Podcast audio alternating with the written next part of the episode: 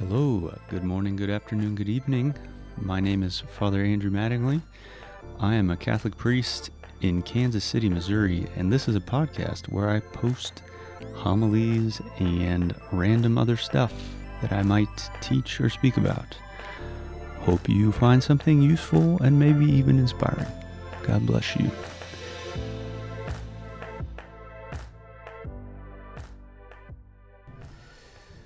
The Lord be with you. A reading from the Holy Gospel according to Matthew. Jesus said to his disciples, You have heard that it was said, an eye for an eye and a tooth for a tooth. But I say to you, offer no resistance to one who is evil. When someone strikes you on your right cheek, turn the other one as well. If anyone wants to go to law with you over your tunic, hand over your cloak as well. Should anyone press you into service for one mile, go for two miles. Give to the one who asks of you, and do not turn your back on the one who wants to borrow. You have heard that it was said, You shall love your neighbor and hate your enemy. But I say to you, love your enemies and pray for those who persecute you, that you may be children of your heavenly Father. For he makes his sun rise on the bad and the good, and causes rain to fall on the just and the unjust. For if you love those who love you, what recompense will you have? Do not tax collectors do the same? And if you greet your brothers only, what is unusual about that? Do not the pagans do the same? So be perfect, just as your heavenly Father is perfect. The Gospel of the Lord. Today's Gospel comes from Jesus' Sermon on the Mount which covers three chapters in Matthew's Gospel Matthew 5, 6, and 7. And we're at the very end of chapter 5 in today's Gospel. And one way to understand the Sermon on the Mount is that Jesus, in, this, in these teachings, he is painting a picture of what it looks like to be one of his followers, to be one of his disciples. He has this big crowd of people that are interesting, interested in following him. And so he lays out all right, if you want to follow me, if you want to be a Christian, then you're going to have to be salt and light in the midst of the world. You can't just live for yourself. You're going to have to do good and witness to those around you. He says, if you want to follow me, you're going to have to pray and fast and give alms. If you want to follow me, you can't have anxiety about tomorrow. You have to trust that your Heavenly Father will provide for you. If you want to follow me, as He lays out in the Beatitudes, you have to make sure that your reward that you're seeking is in the next life, not in this one. And then today, Jesus lays down another condition, if you will, for following Him, which is how a disciple is to react when someone else inflicts evil upon them. This is one of, in my personal opinion, one of the hardest teachings of our Lord. And to understand why this is a hard teaching, we have to sort of back up. So, at many points in the Sermon on the Mount, Jesus is fulfilling the Mosaic law, the law given to Moses. So, he'll say, he'll use the same phrase over and over. He'll say, You have heard that it was said, an eye for an eye and a tooth for a tooth, which is the Mosaic law. But I say to you, XYZ, and he fulfills the law, he perfects it. To understand his fulfillment of this particular aspect of the moral life, of how to react when someone else inflicts evil upon us, we have to back up even further than the Mosaic law. So, what was people's typical reaction, you might say, prior to even the law of Moses? What would your average person do when someone else did evil to them? typically, human nature affected by original sin, our natural inclination is to pay the other person back with more evil than they gave to us. You might call this the law of vengeance. It's expressly forbidden in the Old Testament. We heard that in the passage from Leviticus. So if you punch me in the face, I'm going to break your leg. That's the logic. You steal my horse, you're a horse thief, I'm going to burn down your whole house. This is the law of, of vengeance. And it's forbidden in the Old Testament, of course, that means it's also going to be forbidden in the New. And so when the Mosaic law comes along, this law that God gives to Moses, and it says, an eye for an eye and a tooth for a tooth, we hear that, and oftentimes people say, oh, it's so barbaric. Eye for an eye, tooth for a tooth. Let me tell you, that was a vast improvement upon the normal way that people were living at that time. A huge improvement. That there are limits on what you can give back to somebody when they hurt you. Okay, somebody knocks your eye out. You can take their eye out, but no more. You can't break their leg, can't break their arm, can't burn down their house. You certainly can't kill them. There's a, there's a limit. So the Lord, even in the old law, is beginning to plant these seeds of self control, self discipline, self restraint. And then it will eventually be fulfilled with the law that Jesus lays down in the gospel today. And I think it's helpful to ask ourselves I mean, how many of us have fallen prey many times in our life to the, what we would call the law of vengeance? Right? Affected as we are by original sin, somebody hurts us, we want to get back at them two times over. That's, that's sort of the barbaric way of living that's even pre Mosaic law. How many of us have consistently enough self restraint to even pay someone back on equal terms? So you can see already that even the Mosaic law requires a great deal of virtue. It's not easy. It's not easy to live that type of, of self discipline. And then Jesus comes along in the gospel today, and what does he do? As he does throughout the Sermon on the Mount, uh, he raises the bar significantly. Significantly. I, I point out one way to, to look at this particular passage is that he raises the bar four times, actually.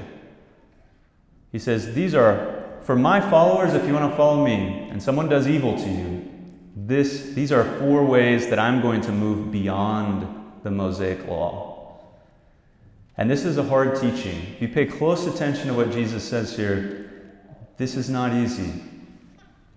And I'll explain later on, of course, he gives us the grace to do it, which is the caveat. But it's not easy. In fact, without grace, it's actually impossible. The first thing he says is if you want to follow me, if you want to be a Christian, when someone does evil to you, you are not allowed to return evil to them in any way, shape, or form. Not even the smallest bit. Now, I think a helpful distinction here is, is to point out that fraternal correction, which is where we point out someone else's fault, that's not returning evil to them, that's actually an act of charity. So many times we are obligated to point out the evil that someone has done but that's very different than inflicting some evil upon them ourselves, even of the smallest kind, right? Imagine the person maybe who's hurt you the most in your life. What is the law that Jesus is laying down here? You're not even, we are not even permitted as Christians to adopt a harsh, biting tone with such a person. This is not easy. This is a high bar that Jesus is holding out to us. It doesn't mean that sometimes we don't have to be very direct with someone, even forceful in our language, but it can never have a hint of hatred or animosity to it, not even the smallest bit. This is, this is the bar that Jesus is holding out. And he presses on further. That's level one. we cannot retaliate, we cannot give evil back to evil no matter what the circumstance. Level two, he says we have to even be willing, we have to have a disposition to receive more evil from that person. Now, there will be exceptions from this, which I'll highlight in a second. But in our soul, we need to have a disposition to receive more. He says, when someone hits you on your right cheek, not only are you not to retaliate, you are to turn and offer the other one as well. You are to have a disposition that is willing to suffer even more. When someone takes your tunic, you are not only to give them, and, and he says here explicitly, when he, they sue you for your tunic, they take you to court for your tunic. So this is an aggressive thing. This is not just them asking, asking for your charity. They take you to court for your tunic. Not only are you to give them your tunic, but your cloak as well. In other words, all your clothes. If someone presses you into service, which is sort of a weak translation, it's really puts you into forced labor. Someone forces you to go one mile, you, you do more than that. You go two. You have this disposition to receive even more evil than the person is giving you. You have, you have to be like a sponge, Jesus is saying, a willingness to soak it up. We'll explain why this makes sense later. But this is, this is level two. Already you can see how impossible almost these mandates seem. Lord, this, this seems like it's, it's, nobody is capable of doing this, right? no retaliation, and a willingness to receive even more. He goes on. Layer three, he says, Not only are you not to retaliate against this person who's making themselves out to be your enemy, not only do you need to have a willingness to receive more from them, but you have to love them. What does that mean? That means we have to want good things for this person. We have to want them to be blessed by God, above all, by conversion of heart and repentance. But we have to love them. We have to be willing to do good to them. Somebody hurts us in a significant way at, at 2 o'clock on a Wednesday. We have to be willing at 3 o'clock, if they need our help, to come to their service. That's the way of life that, that Jesus is, is laying out here. And he doesn't stop there, he goes on. He says, Not only do we have to do good to them, do we have to love them, but we have to ask God to do good to them. We have to pray for them. Right? Pray for your enemies. Pray for those who persecute you, he says. The bar that, that Jesus takes the Mosaic law and sort of blows it up and, and, and stakes out this expectation for his followers that seems absolutely unreasonable in many ways. Absolutely impossible. Like, who, Lord, has the capacity to, to be that patient and perseverant in the face of, of evil? This is, this is a hard, hard teaching, friends. To give you sort of paint a picture of maybe trying to, as I was thinking about this, I was like, what is the most dramatic example of this that I could think of to really get the point across of what Jesus is asking of his followers? So here's what I came up with. It's not perfect.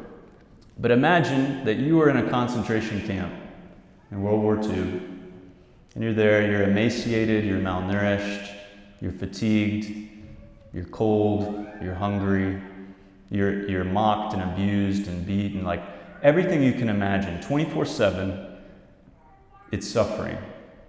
Inflicted by people who to you seem to be just complete monsters.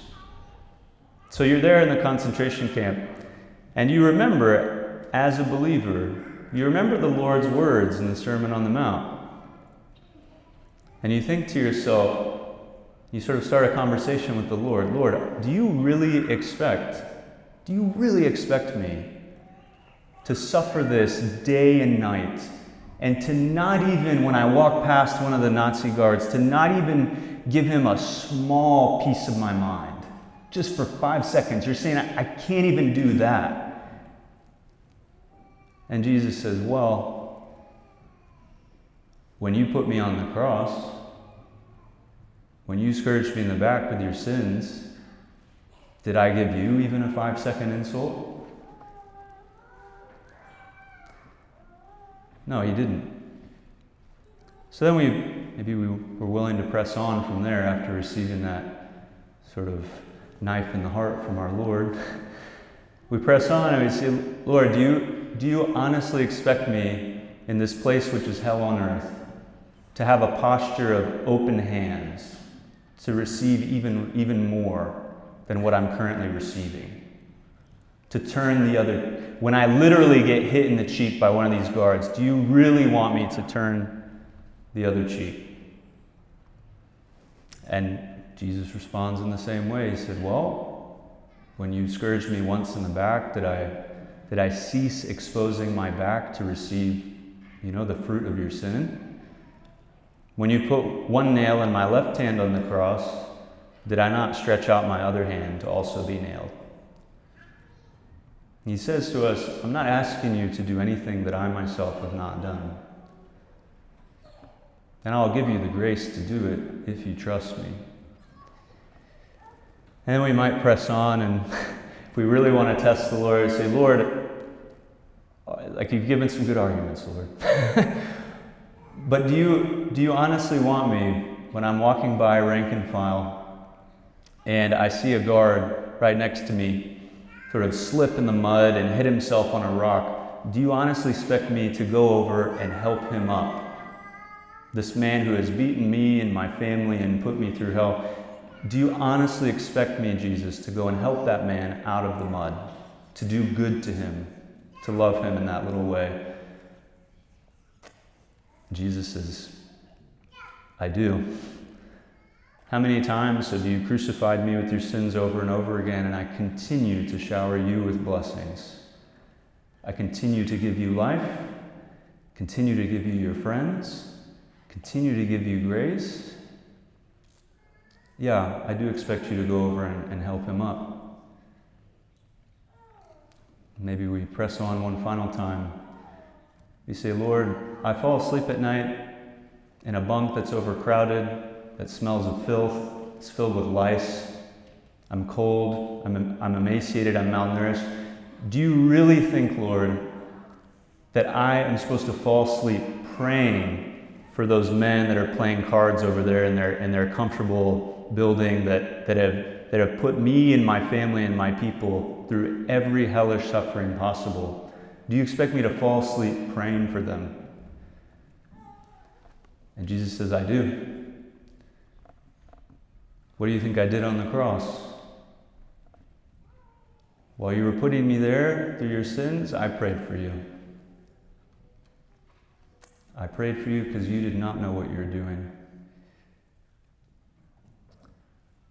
This is the way of the Christian life, friends. The bar that Jesus holds out for us, this is not possible with human strength. But with God, all things are possible.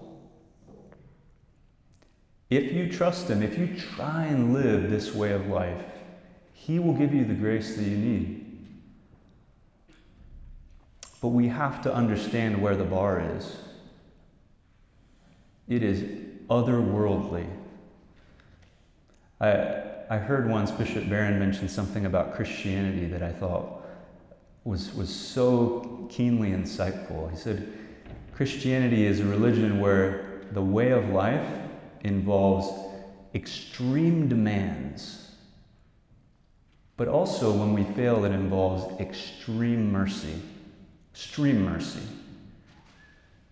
You might say it also involves extreme grace. Because to live in that way, oh, that, that requires amazing amounts of grace from God. We might finally ask the question, you know, what, Lord, if I'm, okay, I'm willing to live in this way. I'm willing to respond to evil in this, this way, these ways that you're describing. But how is this supposed to be constr- like constructive? What, what is accomplished by this? And I think the best way to respond to that is with another question, which is to ask of these two scenarios and how you might respond to someone who does evil to you, which scenario is most likely to lead to that person's repentance and conversion? Scenario A I fight fire with fire. They inflict evil on me, I inflict evil on them. Tit for tat. Or, scenario two, I receive the evil from this person, I soak it up like a sponge. I don't react in kind. And not only that, but I turn around and I do good to them. And then when I go to sleep at night, I pray for them. Which of those is most likely going to change the heart of our persecutor? Hopefully, the answer is obvious. Now, just if it's helpful, a quick side tangent. Many people might have some objections and exceptions rolling around in their heads, so it's helpful to clear up. Sometimes we do have to get out of a situation of suffering. Something like domestic abuse, for example, would be one of those situations. When there are legal structures of evil in a society, it doesn't mean that we shouldn't fight to correct unjust laws, such as legalized abortion and other things. Right? So there are, there are exceptions to this. Prudence, have, prudence has to govern all things. But the radical nature of this teaching, uh, it still remains. So, back to this point, the most likely scenario in which my brother might be converted is not by fighting back, but is by receiving what he's giving me. I want to read to you just a very short passage in closing from uh, commentary on, on the Sermon on the Mount that describes in a very beautiful way this reality that doing what Jesus says may lead to the conversion of my brother. It says, If I pluck out your eye because you have plucked out mine first, then the world is short two eyes instead of only one, and we will soon have a society of blind men. The willingness to surprise our adversary with compassion, with love, with forgiveness performs a far more efficient and constructive task. It puts evildoers at the risk of being converted. Because after my enemy has slapped both my cheeks, he will have run out of cheeks to slap, and perhaps he will be ashamed. After I have given him both tunic and coat, he will perhaps learn to have pity on my nakedness.